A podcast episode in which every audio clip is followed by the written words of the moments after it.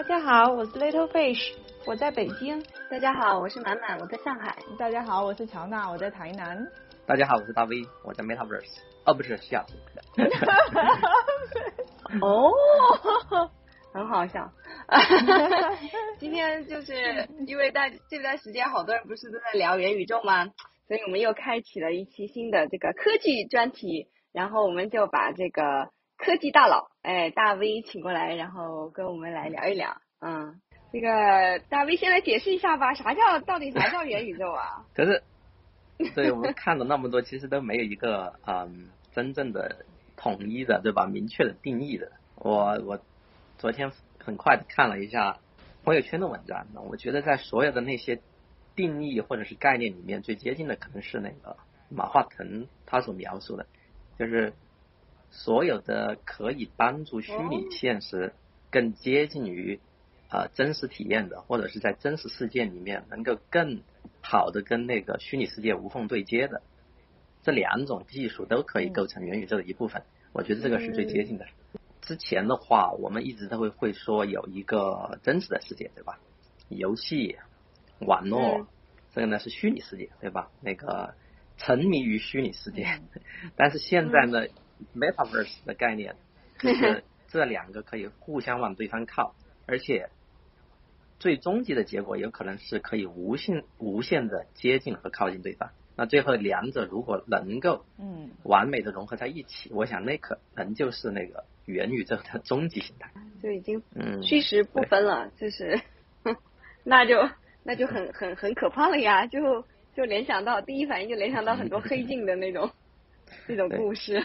其实很多人第一反应就是可能都是想到呃那个头号玩家嘛，对对吧？对，头号玩家的那个就是更多的是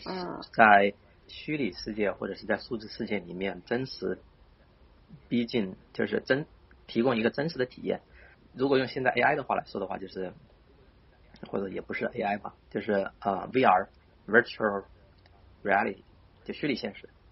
在虚拟现实里面提供更好的真实的体验。但是还有一种叫做那个 AR，就是增强现实。它不是说你要去进入某一个虚拟世界，而是它可以把一些虚拟的东西投射到你真实的世界里面去，然后可以帮助你啊更好的去做一些东西。我看那个元宇宙，它这个词啊，它是好像是源于史蒂芬金他在九二年的时候的一本小说，叫《雪崩》。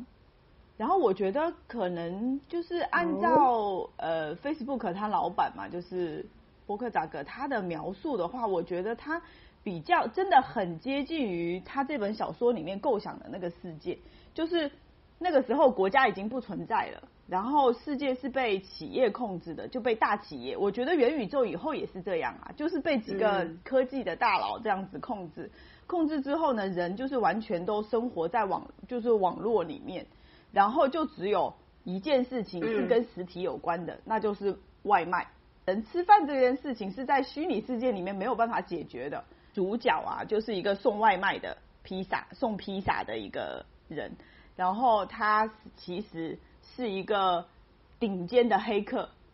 然后其实这部小说啊，就是被定义主主要是就是觉得说他其实就是赛博朋克嘛，就是赛博朋克其实它就是它主要就是它的风格就是说是控制与反控制，赛博就是 cyber，它其实的意思就是控制，然后朋克它其实朋克的精神就是反控制，所以它在这里面那个黑客其实就是反对一个科技巨头他。因为科技巨头它开发了一个病毒叫雪崩，这个病毒它在虚拟的世界里面传播，但是它可以反噬到你的现实世界里面，然后去控制你的人的思想，让你丧失自我的这一种，就是那些科技巨头对元宇宙的描述，我觉得是非常符合。就是史蒂芬金这个很原始的一个对于元宇宙，他第因为元宇宙是最先来自于他的这个这本小说里面的嘛，就这就这个描述就就让人觉得很恐怖嘛。我就觉得其实像我们这个这个年龄这个年龄段的，就是如果听到这种，其实一些不管是 VR 也好，AR 也好，其实很多时候听到这种最最尖端的一些科技，就是第一反应其实很恐惧嘛。然后我就想起有一句很很经典的话。是一个科幻作家说的嘛，他就说那个，他就比较了，其实人对于科技的态度，其实根据你是跟你的年龄来的嘛。他说你你出生就有的科技就是就是天然的，就是那个对吧？是就很自然的，对之间，我记得大概就是二二三十岁可能对吧？就二十可能三十岁以前吧，就是那些科技，就是新兴科技啊，朝阳产业，然后你是非常值得去追求的。然后所有三十五岁以后出生的新 最新科技都是反人类、反反社会的，对 不对？我我觉得我就是就是确实有这种体会啊，我就觉得我第一反应真的我只能想到一些特别可怕的一种情况，我就想象不到他他到底能够对我的生活带来什么有益的改变，是 第一反应是这样子的，嗯，就是他是想要改变我们现在的生活里面的哪些哪些部分呢？它的元宇宙嘛，就是 Metaverse，就是超越现代宇宙的一个宇宙，就是平就感觉好像就是一个另外一个宇宙啊，就是你所有的人都生活在里面。其实还好吧，就是嗯，正好是蹭上那个 Facebook 改名成那个 Meta，所以蹭了这一波热度嘛。但好像目前来说的话，正是因为 Facebook 做出这个举动，所以使得这个事情一下子吸引了大家很多的眼球、关注度啊。然后产生了很多的各种嗯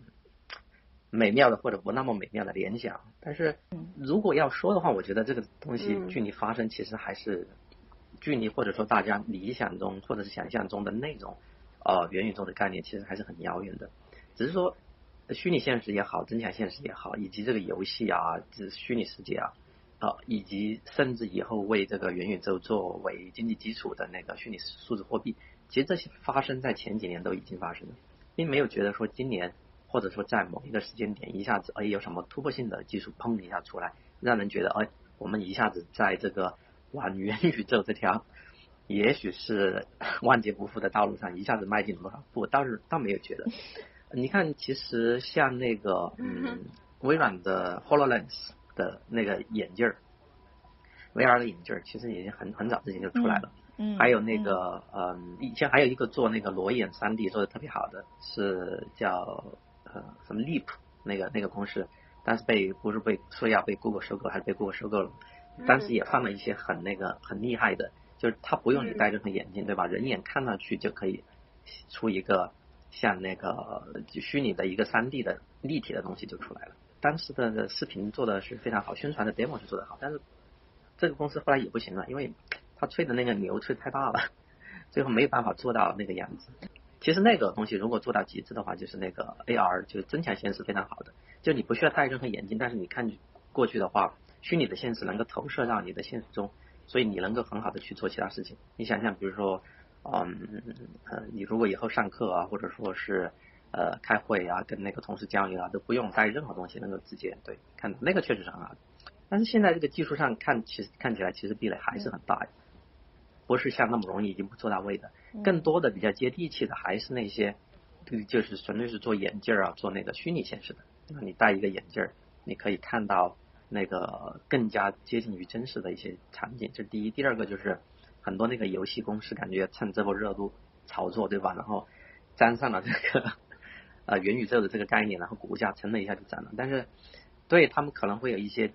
呃，进步啊，或者改进啊，或者有一些创新的东西。那于我而言，我并没有觉得他们在今年或者最近的这个时间点有一下什么多多么多的一个创新出来，更多的是感觉还是把那个一些在啊所谓的这个元宇宙大概念下的各种能够沾到一点边的，然后现在尽量的往这个框里面钻，但是呢，这个不同的部件组件或者技术之间要无缝连接起来，真正的去提供一个所谓的。非常好的虚拟的体验也好，那个增强现实的体验也好的话，我觉得现在距离那个东西其实差的还是很远。这不是所有的那个科技创新它都有一个什么曲线嘛？然后开始经历一个这个炒作概念的阶段，然后呢，呃，热度过了以后又迅速回落，然后再开始做一些那个脚踏实地的事情，然后逐渐在跌落了以后，然后再缓慢发展，反正都是有一个曲线的。其实，在赛博朋克的世界里面呢，就是你就会发现，它其实里面最厉害的都是有技术的人，黑客，他其实什么都不怕，因为他是在技术的世界里面，所以他其实是完全是承担着一个就是可以反控制，然后可以去对抗的一个角色，就是他是很有力量的，他不像就是我们这种平常人，就是一碰到这一种要创新一个宇宙，然后要把所有的人都移到，就是整个生活都会移到，就是因为他们的概念描述是这样嘛，就是把所有人的生活所有的一切都会移到那个虚拟的世界里面去发生，然后去创造，然后去他有他自己经济的系统，然后有一个完全属于他自己的世界这样子的一个东西。我觉得就普通人来讲，想象起来就就很可怕。前段时间我就跟就是一个马来西亚的朋友嘛，年纪是差不多，是他会年轻一点点。然后我们就有聊到这个元宇宙，然后就有聊到就是疫情之后他自己的生活状态。他其实当时来找我聊天的时候，是因为他自己觉得说他的人的状态非常的不好，就是他一直从疫情之后，他就一直都锁在家里面。就是所有的事情都是通过网络来处理，然后每天就是叫外卖。然后他就说，他以前还会出去上瑜伽课，然后还会出去逛超市。然后自从疫情之后，他整个人就是完全关在家里，他现在完全不出门。嗯，那天中午我们是约下午嘛，下午茶的时间，他来的时候中午没有吃饭，然后到下午的时候我们去吃下午茶，我就点蛋糕啊，什么饮料什么的，他就点了一个三明治，然后吃了两口。就不吃了，他就把它收起来。他说我带回家再吃。在我看来，就是已经带着抑郁的一些征兆了，这样子。然后他就说他在疫情就是这样子，完全被关在一个虚拟的世界里面。然后我们就聊到元宇宙这件事，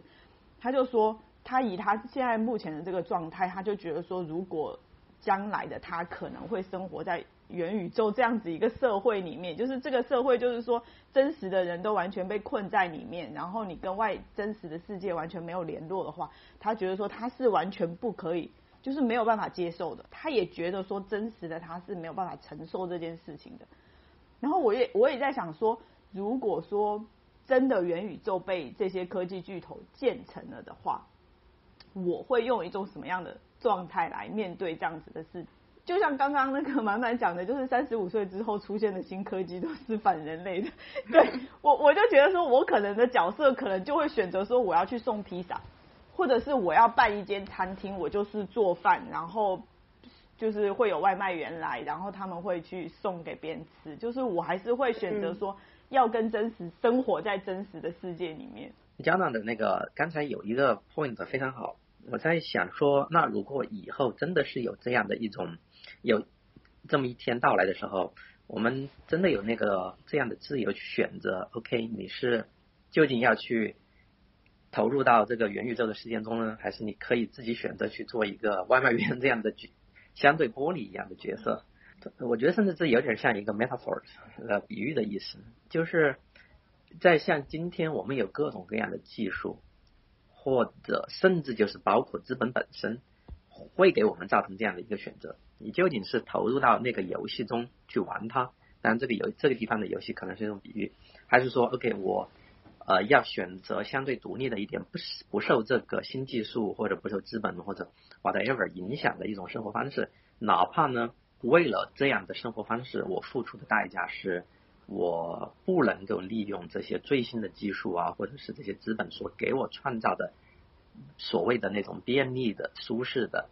生活。觉得虽然说我们今天讨论的是元宇宙这样的一个概念，但是这样的一种选择或者是一种冲突，其实是一一直以来都是存在的。呃，上一个话题，比如说像 AI 这样的，呃，元宇宙的话，这个样子可能会比较稍微呃夸张了一点。但是我们想，比如说，嗯，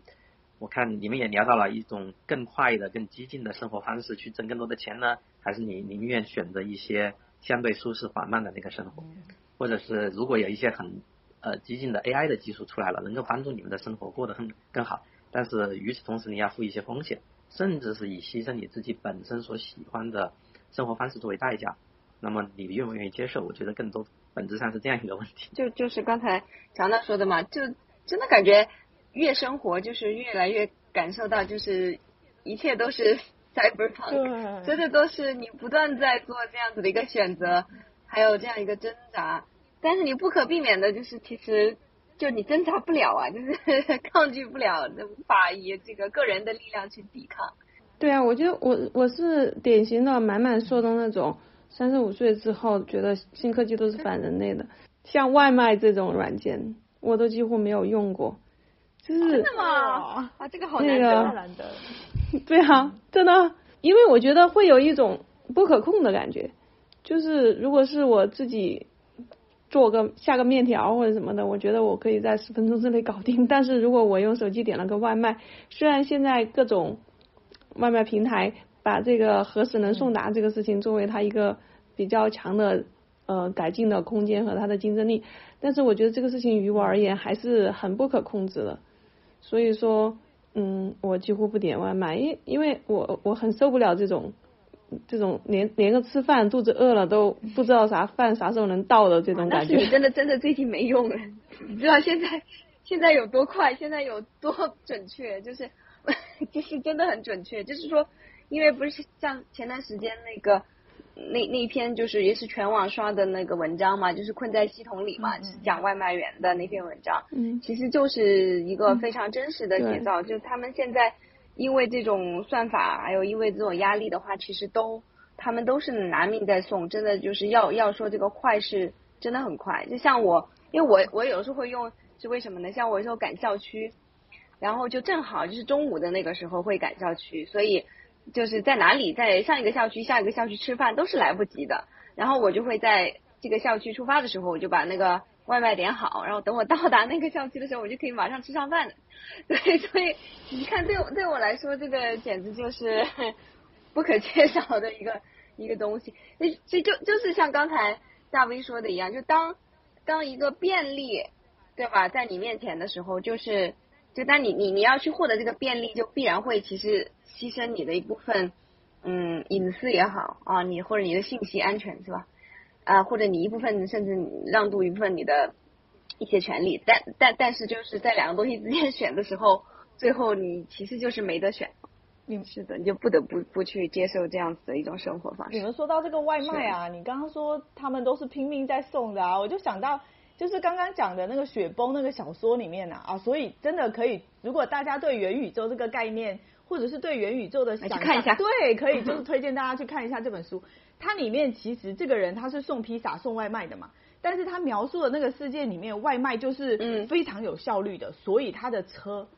非常的昂贵，然后他们这些外卖员都会配枪，就是真枪实弹的枪哦，他们不是为了怕就是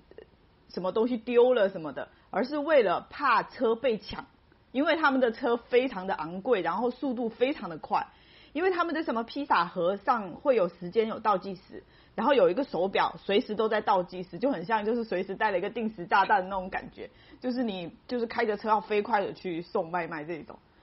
九二年的时候，所以他就没有想到，其实在中国有有以人为代价、以人命为代价的更加高效和低廉的这种快卖外送外卖的方法很。有可能我们的社会就是在走向那个，就是他小说里面创造的那那个完全的构建的那个宇宙那个世界里面，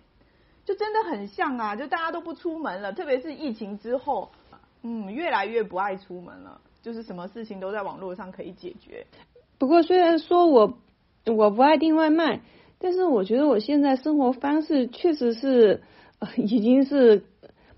很很没有必要出门了。其实我是很不喜欢待在家里的一个人，但是我现在真的我不知道我出门我要干什么，除了出去跑个步，呃，现在当然还要出去做个核酸检测以外，我没有出门的理由。对呀、你说你看大家的生活，如果现在有一个元宇宙的话，可能大家都出，大家都进去玩了，对不对？反正都在家里待着，我就是一个 VR 眼镜戴上去，然后我就进去了，就这么方便。你可能会不参加吗？你很有可能就参加进去了。其实，其实我是一个蛮喜欢去爬山或者是出去郊游的人，但因为住在北京，嗯，城南又又很偏远嘛，就是北京的山都在北边嘛，就是我每次要出门去去一家人去爬爬山之类的，那首先我们就要开车开个三四个小时。那那在住在北京，你肯定是要一天来回，就是说你基本上去爬个三小时的山，你要来回七八个小时开车，再加上如果回来的时候堵车的话，七八个小时都打不住，就被这些事情就搞得精力疲惫之后，就不太愿意出去。虽然是我们都是户外爱好者，也随着年龄增大，还有这种路途的烦躁之后，就觉得代价太大，就不出门了。然后除了就是在嗯周围的公园去跑跑步，就好像没有什么要出门的理由。像像你们说的，虽然我不叫卖卖卖，但是我我会那个呃，可以在网上订菜送送到我家里。所以实际上元宇宙最后的那个实现哈，很多时候有可能并不一定跟技术相关，或者是因为技术的原因，很有可能是因为像疫情或者是环境的变化所。逼迫人们不得不待在家里，对吧？这个时候元宇宙就提供了唯一的一个出口，那他知道人们可能会不得不去接受它，而不是说 OK，他提供的那个虚拟现实有多好。如果我想，如果纯粹是你的现实虚拟的很好或者是什么的话，那就跟游戏一样嘛，你就一个游戏做的非常非常的逼真或什么的，但是人们始终心里面会有一个区分现实和虚拟之间。然后总是有一些人更愿意去体验真实的生活，对，这里面有一个隐隐患，就是说未来有可能这个东西不是受人的控制的，而且没有其他选择。真的？对呀，就是像现在那个实实体的这种东西就很难做嘛，对吧？就很多的那个，就算一些大的商商超，其实都有点难开下去嘛，对吧？然后就是呃，更别提一些小的店。嗯。所以就是现在大家都在说的这种，就就像最早那个呃社区买菜这个这种功能出来的时候，就大家都是其实有非常多的疑虑嘛，就是怕这个造成这种社区菜市场的消失。其实这种真真的是菜市场是一个非常有烟火气，然后就是说形成一个有社区感的，就比如大家在那里互相认识啊，然后聊聊天啊什么之类的。但是现在就是没有办法。没有办法跟这种网上的这些呃便利的买菜，还有便宜的这些买菜 app 去去抗争。前两天我还看了一个一篇文章，他就讲说，就是上海之前有做过一些怎么说去推广菜市场的一些活动，就是他们有把那种什么跟一些奢侈品牌合作，然后去搞一个就是快闪店，然后。但其实就是是一个菜市场，但是它可能在一些装饰上面，然后加一些东西，还有还在里面走走一个秀或怎么样的，然后就是或者是把一些菜市场装饰的很有特点，然后就把它搞成一个网红的那种什么东西。但是那篇文章就最后就说，就是其实都感觉这个颓势是很难去逆转，就可能一时就这个活动造成了一定的流量，但之后的话就就真的还是不太行。因为因为现在有有老老人跟我们一起住的话，他们其实非常喜欢去菜市场，所以他们还是会去菜市场。然后，但是我后来就是发现，就真的我在有的时候在呃 app 上面去买那个菜的话，会更便宜。嗯，就真真的更便宜，而且就是就就就真的会觉得说，如果他们比较辛苦的话，就我就觉得我就在直接在手机上买了行。但是另外一方面，我又很有负罪感，说实在的，我不太经常去用这个，我就觉得。我就很很担心，就以后这种菜市场的东西就都消失了，哎，真的，就就感觉挺挺无奈的，嗯。我现在有一种感觉，就是呃，像以前逛超市那个是一个很正常的生活方式嘛，包括在大学时代啊，就我觉得，所以说这个更多是人心理上的一种转变，就是我现在再走到超市的话，我会有点不适应。就是说，你在在网上买东西买习惯了，你有你的搜索方案之后，一点进去买哪个你就很习惯，然后价格什么之类，你觉得会做到很透明。你再到超市里去去买东西，我现在不知道你们会不会有感觉，我看到琳琅满目的商品，不再是激动，而是就觉得有点无所适从的那种感觉，还要我要去找东西呀，还要我还要我要买什么呀，我我就觉得。我就觉得有点困难了。对，就是本来那个商场，呃，人家设计的时候，不是就它其实里边有非常非常多的讲究嘛，对吧？就是在每一个细节的设计，都是希望让你在商场里边多待一会儿。对，所以就是你你进去以后感觉到有点迷茫，就是正常的，就是你这就是不要让你一下子找到你想要的那个东西，然后这样子你就可以买一些别的你可能不需要的东西。但是我们可能就像我们这一这一代的这种。网络网民的话，对吧？我们可能比较习惯去，像我们会比较喜欢用淘宝什么的，是吧？去去搜自己要的东西，然后就去下单买了。但是你看，像再小一点的，他们可能更多的是看直播，你知道？嗯，对对。然后其实像直播，某种意义上说，就是 又是稍微去回归了一下那种商超的那种，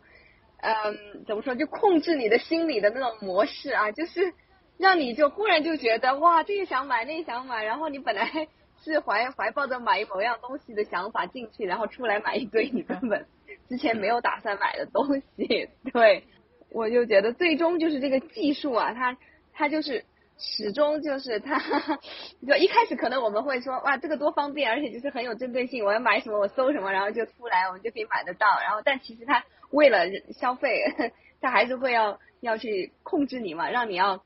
不会那么的就是呃有把握，就是他他是需要把你这个搞得更加的混乱，然后让你有进行更多的消费。雷德费奇刚刚说的很有意思哎，那我们可以那个想象一下，像你提到一个很好很好的东西，就说。现在已经习惯了，有的时候你在网上买东西的话，你可以去搜索，对吧？那你在那个超市里面去，你这个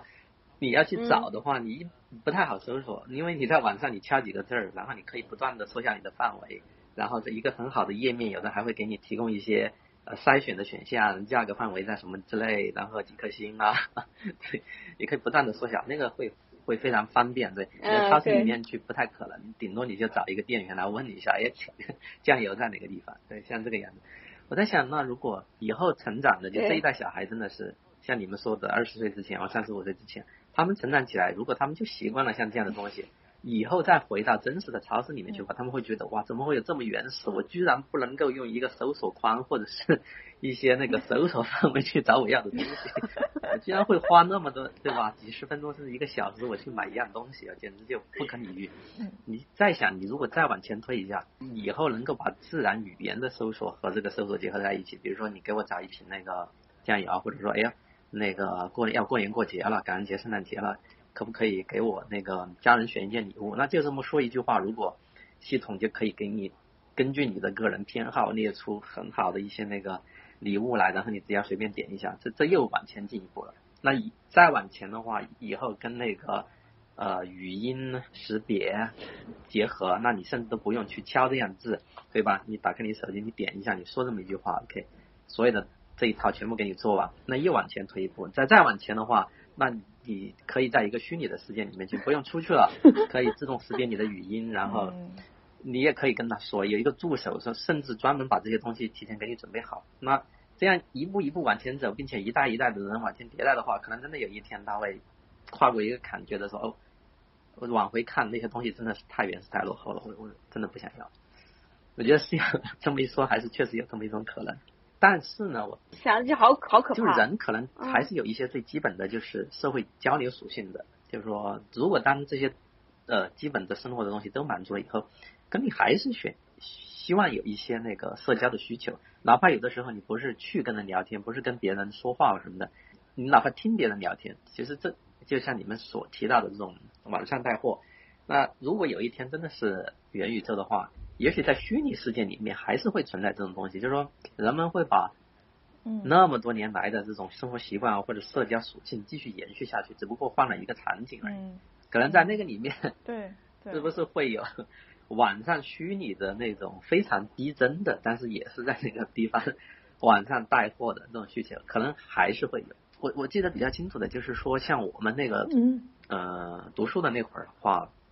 呃，没有那个什么网红带货啊，也没有。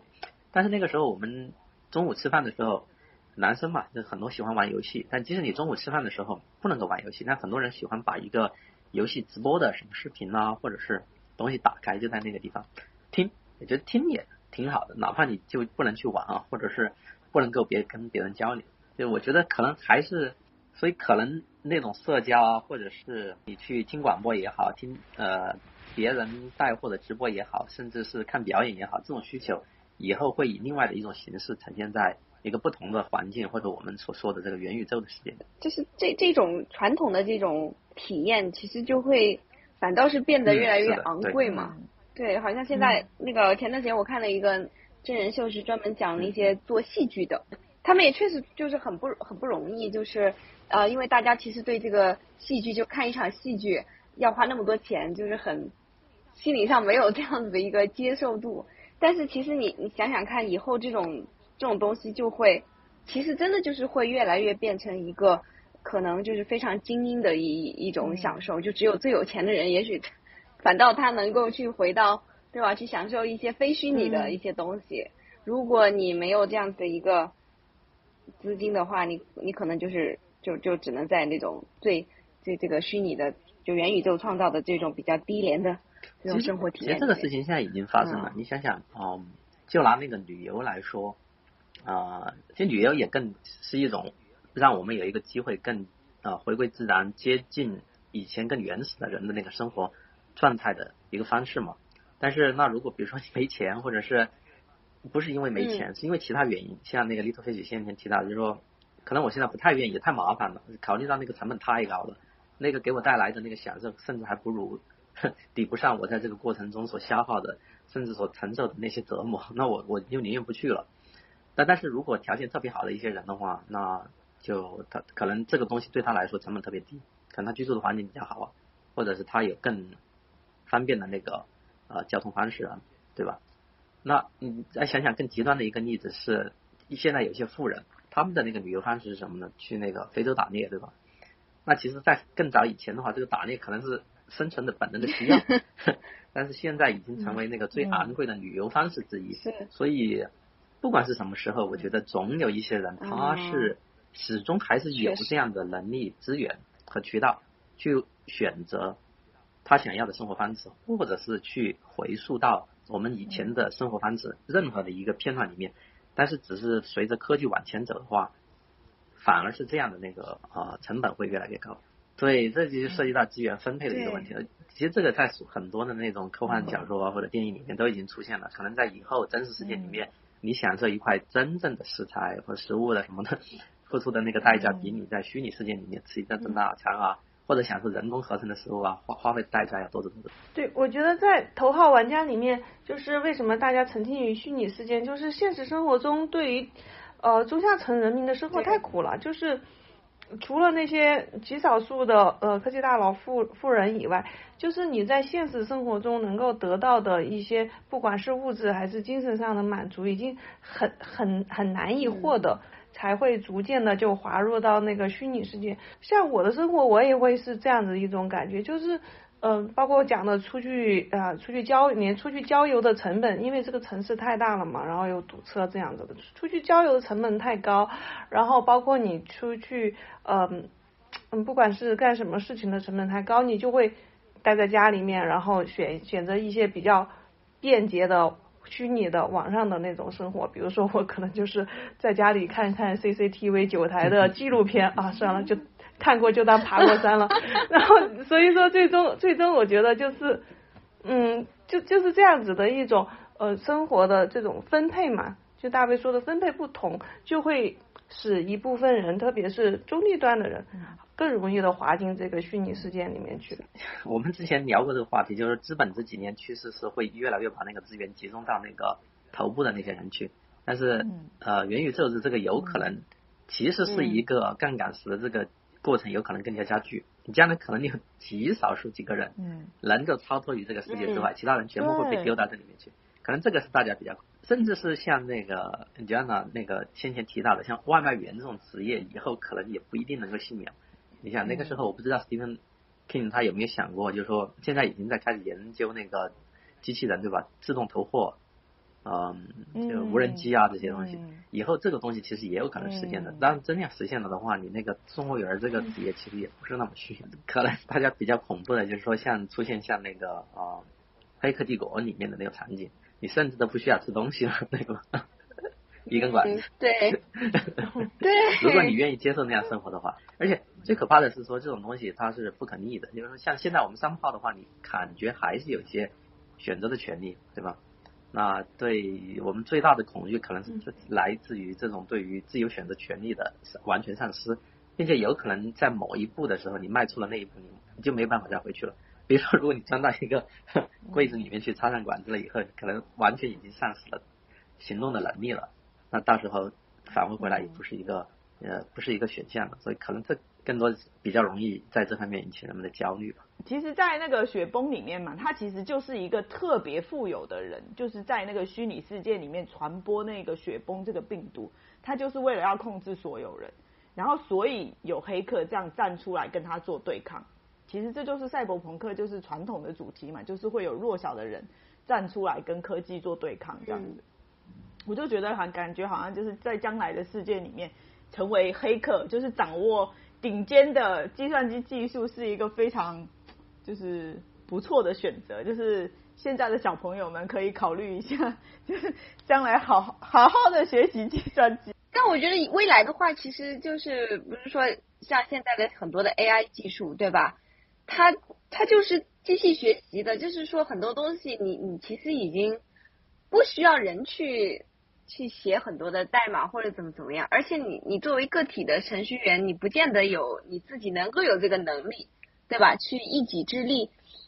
去改变这些东西呀，很有可能它就是一个非常对非非常严密和复杂的一个系统。永远都是有两条线，一部分是从系统内部自己对吧？有有有反抗的。还有一条线就是有人超脱于这个系统外部，那我不跟你玩那个游戏了。嗯，在其他的重大变故发生之前，就是说一定会强迫人们去接受这个东西。总是还有人不参与这个游戏，就哪怕今天现在在美国的话，有很多人他是有一点就游离于这个所谓的这个也文明体系之外的，因为他们住在比较偏远的地区，拒绝使用信用卡，只用现金，不会让自己的任何信息暴露在网上。我在想以后的话，随着这个发展，当虚拟的世界或者所谓元宇宙的世界越来越跟现实世界脱离的远的时候的话，会不会也有这样的一种人，类似于那个游牧民一样，完全游牧于这个所谓呃游离于这个所谓的文明世界体系之外？那么当这两个世界之间的差异差到一定程度的时候，会不会有重大的变故发生，使得元宇宙里面的人显得那么的相对的脆弱薄弱？因为他的以如果所有的这些东西是基于那个电子的什么东西的话。他们始终是会比较比较脆弱的，对吧？然后呢，那那个时候这些人的那个生存能力啊或者什么就体现出来了，有可能是不是？对，他们在某一个时间节点上面又会有一个非常不恰当的比喻，就是说，实际上人以前的祖先是从你像在恐龙的那个时候，人的那个祖先其实还是一种非常猥琐的一种体型比较小的一种动物，然后。那个时候恐龙还是支配霸主的地位，因为他们适合那个环境。但是后来因为巨大的变故，所以恐龙一下子灭绝了，然后人的那一支才逐渐发展起来。当然，可能元宇宙里面的人类和拒绝接受元宇宙的人，他的之间的差距有没有两种不同的物种之间那么大？也许没有，但是会不会也有类似的这种情况发生？就是因为科技给不同的人种之间造成的，其实这种差距也是比较大的。嗯，呃，你想，如果有一种突然的有一些意外，造成所有的世界上的电子设备不能够运转，或者是其他东西，因为刘刘慈欣在他的那个《三体》里面其实提到过这样的一个讲，就是说，当我们技术发展到如此先进的时候，我们发现真正要想留下一点不动的东西的时候，其实如此之难。最后他们选择把那个信息刻在石头上了。就是我们现在的那个科技发展日新月异，信息处理的那个速度也是越来越快啊。那然后你看到这个不停的累积上去，但是。可能有一些那个我们不能够预料到的那个东西，会对于这种电造成电子呃设备虚拟世界或者是元宇宙所建筑在的那个基础之上造成的冲击，会非常之大。但是如果那个时候选择不接受这些的人的话，他们相对来说就会呃体现出很多的优势来。我不知道会不会这个是将来有可能发生的一个场景。呃，前看一个公号文章说，美国也是出现了很多缺电的事情。是的，嗯。有吗？对，那其实我就觉得这个风险很大呀，是吧？你说今天的这种呃这个虚拟的世界，那就是完全建立在有电的基础上的，如果没有电，那啥都玩完了呀。所以，所以其实最终最终还是会落到一些实体的资源上面嘛，对吧？你的电从哪里来？你的这个就是总是会有一些物理的的资资源，就这些东西才才能够维持这个。或者说以后的那个政府或者是教育机构在。做培训的时候，可能始终还是会把在脱离所有的这些资源和元宇宙的场景下面生存下去的能力，作为一种基本的生存技能 作为锻炼，就好像我们今天还是要坚持体育课一样。有的时候就想想起来，其实这个科技的发展太快了嘛，嗯，你就是想想，我就是就挺为我的这个就儿子他们这一代就是捏一把汗的。就 那天才看一个说法说。什么？二零四五年，也许就会有一个全球性的什么很大的一个失业潮，就是 但你想想看，就是这个时间对于他们这一代来说，就还还正是就是怎么说，就是中年嘛，对吧？上有老下有小，可能很很艰难的时候。那如果说是面临的这种，嗯，因为就是人工智能啊等等各方面，就是导致的自动化导致的各种失业，是吧？然后然后环境问题啊，各种，哎，就觉得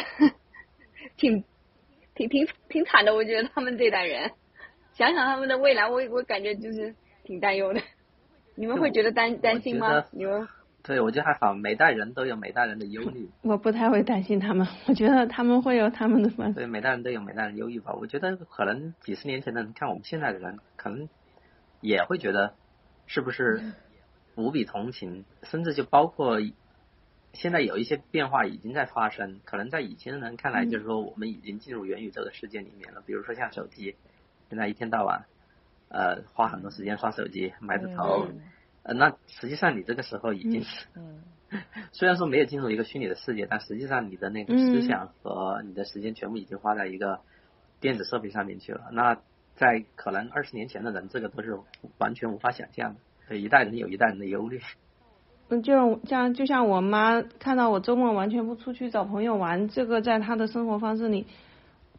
无法想象一样。觉得我们我们这代人活的简直不是个一个正正正常的一个生活方式。但但是我觉得这这个可能还是更多跟个人的个性有关吧。你看，像我公公婆婆他们也不愿出门，他们就挺愿意宅在家里边。对，所以 但但是你你想想看，就是如果说从呃就业率啊，或者说这个科技对于生活的改变来说，我们这一代人其实他是刚刚一个起步嘛，是吧？才刚刚开始。去去对对我们的生活、经济、社会组织构造成一些影响，而且它你你可以肉眼可见它的速度是非常非常快的，是越来越快的嘛，对吧？你看我们人类对人类的一代又一代，它还是一个稳定的一个节奏嘛，对吧？二三十年是一代人，但是这个科技的发展，对吧？它指数级的增长的这样子的一种，你就会觉得很可怕呀，就是很有可能你。你下一代跟你这一代的这种差距，已经就不是一个量级了。跟你你这一代和上一代的那个差距，就不是一个量级的了。有时候你就觉得很难以想象他们未来会发生什么事情。在你的这个一生中，你就能看到一些科幻变成现实。呃，我比较担心的是，就是像你刚才讲的，因为科技的发展真的太快了。但是其实你看哦，这几千年来，人其实没并没有发生太大的变化。就是人感觉还是人，人的缺陷还是在，人性人的本性那些东西都没有发生什么本质性的改变。所以当嗯将来的科技越来越发达、越来越先进的时候，但是你人没有发生变化的时候，我觉得人好像觉得说我拥有科技，它帮我们改变生活，让我们的生活更有效率，然后更有创造性什么之类的。其实从另一个角度上来讲，其实是科技控制了人类，就好像现在手机控制了我们。其实并不是我们在玩手机，其实很多很大的程度上其实是手机控制了我们，让我们不得不去玩、不去刷、不去看、不去买东西，这样子。其实我比较担心的是从这样子一个角度，就是将来很有可能就是人就是被科技困住的一个物种，就是他已经没有所谓的自由，没有所谓的自我，然后也真的就好像那个雪崩的小说里面，就是你就真的是一个失去自我意识的一个人。你就是完全是一个空壳，一个躯壳这样子，或者是一个工具人，就是你就完全变成了资本或者是效率的一个工具这样子。我刚你说到，就是现在的技术让生活的效率更高。反正我觉得我工作中最有感触的一点就是说，呃，我现在的工作就是因为大家不需要去办公室嘛，但实际上公司人很多，就是大家都是网友，所有的开会都可以用 Zoom 嘛。就就是可以不分时间的开会，就以前工作中，比如说你你要去开个会，好像一天只需要开一个会，大家要着急过去走过去坐下来是吧？先扯扯扯扯扯闲天，然后啊你你不可能说一天给安排的很多会那样子，但现在就是那个嗯 Zoom 开会之后啊，不管什么时候都可以有会，一天可以密密麻麻的会。就就就那个手机的那个 app 就特别有用了，就排你的日程，一个真的日程密密麻麻的都是会，跨时区开会，你们这太恐怖了。跨时区，然后不分地点、不分时间的开会，我就觉得这种这种科技的这种生活方方式啊，就完全可以改变你的一种生活方式，让你的让你的工作和生活完全的就被控制到一种能够把你控制到极限的那种状态，就是反人类规律的那种状态。你说开会这事情，我也深有同感。我们这边。现在就是就感觉也是会比较多，一天到晚就就，而且感觉特别耗精神，就一天到晚开，从头到晚开会开下来，到下午就已经已经不行了。嗯，对，就是因为他这种开会的便利性，导致了这种他可以觉得呃任何事情只都能实现了，那就开呗。我你看啊，以前我可能就是跟美国的团队，我们很难开会是吧？我我我我不可能走跑跑到美国去开个会，那那很困难的嘛。这个事情大家就通过别的方式解决。现在很很容易实现之后，他的这种生活方式是会完全被改变的。大家就是 就是发个字母连接，好，这个会就搭起来了。这就不管你在什么地方，哪怕你是在赶飞机也好，你是在吃饭也好，你是这是你的午餐时间都没关系，都可以组织起会来。然后就是这样子。还有就是，嗯，同事之间就是大型的网友嘛，因为你不需要嗯去公司见面，就是以前的同同事，他你还能看到一个真正的人，居然你只记得他是我同事，真正的人，那不就元宇宙了吗？就只有现在真的就只有只有头像，就是呃，那那句京剧换一下，就是所有科技的馈赠，对吧？都已经暗中标好了价格。真的是这样，我就我就想起，就是这也是人的这种不同年龄的状态，我觉得可能也也挺有意思。我想起我在二十岁的时候，就是可能刚刚开始工作的时候，就会很讨厌那种无效的开会，你知道吗？就是低效的开会啊，你先要通知所有人，啊，要准备一个会议室，然后要讲很多废话，然后怎么怎么样。但是到今天才会意识到，就是说你当你把这个效率提升来以后，也不见得。这都是一件好事情，对。现在哦，越来越多的年轻人在做那个 YouTuber。自从我们就是台湾，其实也半封闭了两三个月嘛，两三个月的时间。然后所有的线上，就是所有的小朋友都转线上课程之后，所有的老师都是直播主，就是老师都是直播上课的呀。然后大家就开玩笑，经常就会说。这一波疫情结束之后，一定会多很多很多的直播主，因为之前的时候，每个人可能面对镜头都会都会有恐惧，就觉得那个面对镜头要讲呀、开玩笑，然后要什么的，就觉得很很恐惧，就会有一些包袱啊什么之类的。可是当你不得不去面对的时候，你很快就适应了，然后你会发现说，哎，这个也没有什么难的嘛，我也可以直播，我也可以带货，我也可以做 YouTuber，然后也可以怎么样怎么样。就是这个社会已经真的在改变了。像制造业里面的，像焊工，现在非常难招了。就是九零后这些，他就算是技校出来的，他也真的去做焊工，做不了几天就干不了了。然后就很喜欢去做这种直播啊这种行业，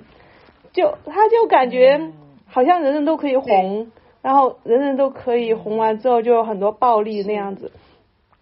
所以说真正的制造业，我们就说将来可能真的就是说要自动化，并不是说担心你自动化之后人的工作被抢走了，而是你会没有人去从事这样子的工作，你不得不去自动化。所以真真的啊，其实之前像我们一般都会非常担心那个自动化取代人工，主要还是基于就是这一代人。对吧？就像我们那个电影那个美国美国工厂里边表现的那种受带的那些工人一样，因为他们的一生就是围绕着这样子的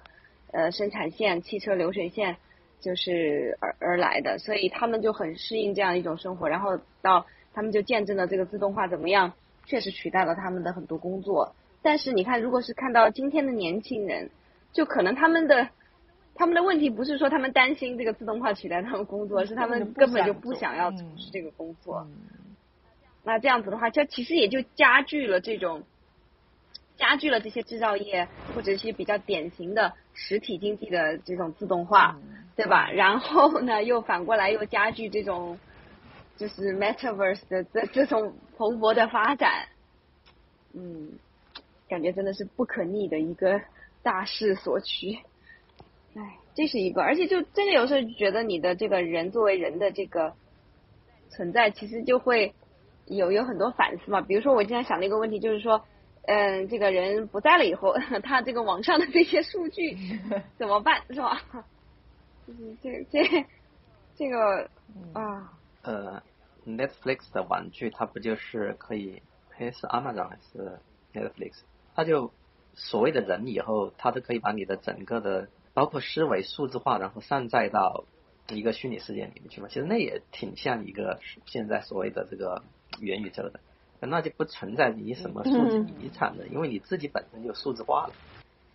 对，那个就是之前我们上次我记得好像乔娜有说过那个，是那个黑镜的吧？还就是黑镜里面的，是不是？但是那个就是我觉得讲特别现实，就是。它就涉及到，比如说你存在什么样的一个服务器，对吧？给不给你买一些升级包？对，所以我就更可怕了，就。很多久。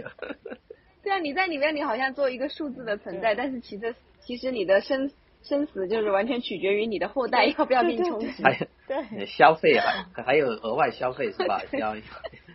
要不要升级服务？这个主要就是知道吧，就是我们去那个上坟，要要不要给祖先烧钱？所以以前就是不孝有三，无后为大，因为关键就是你死后没有人给你去烧纸去。对。哈哈哈哈哈！这这就是养儿氪金，太搞笑。但这是比较那个嗯悲观的一方面，但我还是。乐观一方面，我觉得任何时代都总还是有一些人，在虚拟和现实的世界，就是说他能够自己掌控的很好。就是现现在有些人，我觉得可以很好的平衡自己的工作和生活，然后平衡呃，比如说控制自己不用使用手机啊，然后嗯，他会接受这些东西，把它作为提升生产力的一部分，但是他始终还是有自己呃其他的生活。我 我觉得。呃，即使以后发展到元宇宙的时候的话，应该可能还是会有这样的一部分人，就是说，他既不是完全被数字或者是元宇宙世界所操控，也不是说那我就完全拒绝，我就不跟你合作，因为我怕我一接受这个东西，我就会被他控制或什么的，而是他接受它，利用它，但是呢，他同时也能够很好的嗯控制他可能对自己造成的影响，虽然说。如果以后的话，这个元宇宙的范围越来越大，它涉及到的那个技术所渗透到人们的方方面面越来越多，可能会这样的所谓的一种平衡会会越来越难。但是呢，我觉得始终还是可以有一个平衡点的。不知道就是说以后它会是一个什么样子的形，但在这一点上我还是比较呃比较 乐观。呃，牵涉到一个精神供给的问供给的问题，就是说根据社会的层次嘛，我记得当时有一个呃有个说法特别好嘛，就是。越是底层的人，他的精神供给就几乎为零嘛。嗯，如果是高层次的人，少数的精英，他就掌握大量的资源。我觉得，在他的一个精神和物质充分供应的情况下，这样他是能够很好的去拒绝这个虚拟的这个世界的生活的。但是，当当精神在现实生活中精神供给为零的这种人，他就很容易去接受虚拟的这种生活。所以说，肯定在这个社会中，处于那个顶端的那些人，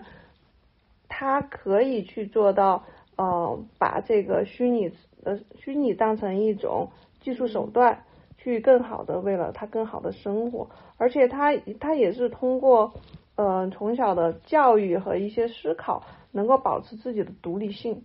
我觉得这样人肯定是存在的，但是。随着这个社会的发展的话，你能不能处于这样子的一个优势地位上是很难以保证的。问题的话，如果从教育下一代的角度上来说，应该怎么样去做，能够培养出这样的一种人格？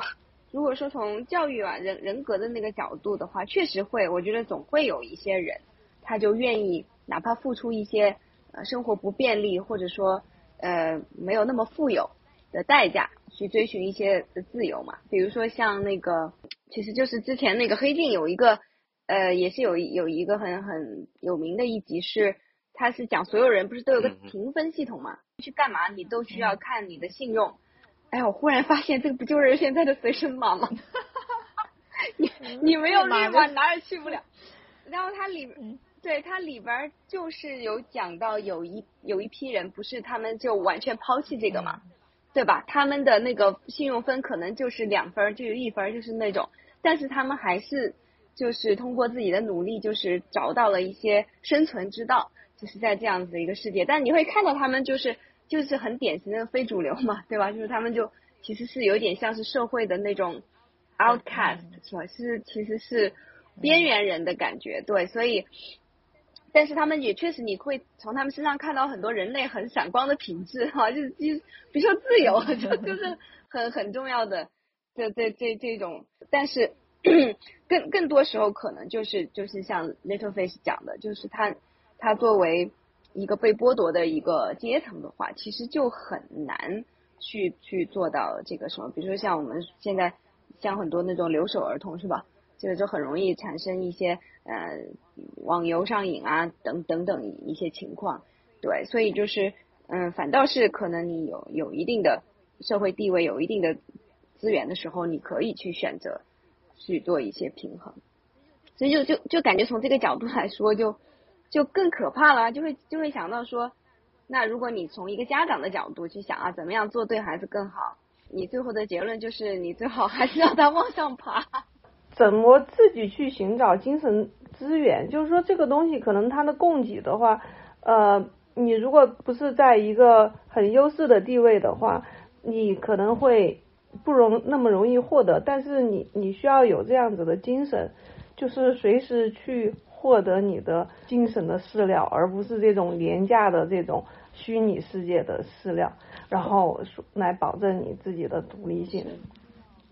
所以我觉得这个倒不是说一定要跟他跟下一代灌输要往上爬的这种生存之道，而是时刻要保持自己的精神是富足的，就是能够去寻找到自己要东西，而不是沉迷于这个虚拟世界去获得获得这种暂时的快感。如果父母能够给孩子，说白了就是能够给孩子情感上的支持。对吧？我我觉得这个对于孩子来说就已经是可以说是最宝贵的财富了。就不管这个父母他是有钱没钱的，如果他能够有这样子的一种心态也好，对吧？或者他有这样子的一个一个能力去爱他的孩子，说实在的，就其实这样子的孩子他怎么样都就都会，其实就会发展成一个比较有独立的意识啊，然后他自己的精神就不会陷入那种呃一种空虚，还有那种。绝望里面嘛，对吧？其实他就就更更加容易得到呃一些一些更好、更正面一些的呃精神生活。对啊，其实你让我还观察到一个现象，并不是真的到了精英阶层，他就是呃像我们想象中的，就是有很高的精神生活。对，就是为很多人虽然很忙，然后他稍微有点闲暇时间。也是在刷手机，刷刷抖音，最受大家欢迎的还是在刷抖音，看看甚至呃动漫，特别有意思。然后有我们之前我们有个同事说，然后去坐坐火车嘛，然后呃那个一等座，然后哇，然后忽然发现是上来一个领导，可能是一个市长还是省长的，反正他坐在他后面，能够看到他手机在干嘛呢？发现他也是先刷完抖音，然后看那个微信视频，然后挨个挨个刷。有时候日理万机的人也是刷刷抖音，就大家的生活方式没有什么不同。那个之前不是有一个嗯美国的有一个呃社会学家吗？就还写了一个很有名的一本书，就是他自己去呃卧底了几个月还是一年的那个底层生活嘛。然后他就是最后他写出一本书，就是他还是就是变成了畅销书。就是他的结论就是说，嗯，其实如果人在一种物质非常匮乏的状态下的时候，然后他不得不去花他的绝大多数的时间，就都去维持基本的生存。在这样子的一个状态下，其实他是没有办法，就是去说白了就是跳出他的阶层的。是非常非常艰难的，就不可能。他之前他想象说，如果说我是一个受过良好教育，然后我是一个很有嗯意志力的，我个人觉得对吧？我整个的这个品格是一个非常坚定的这么一个人的话，我就再怎么样困难的情况，我也能够就是跳出来。但是后来他自己去切实生活以后，就发现不是这样，嗯，他自己也没有办法真的跳出来。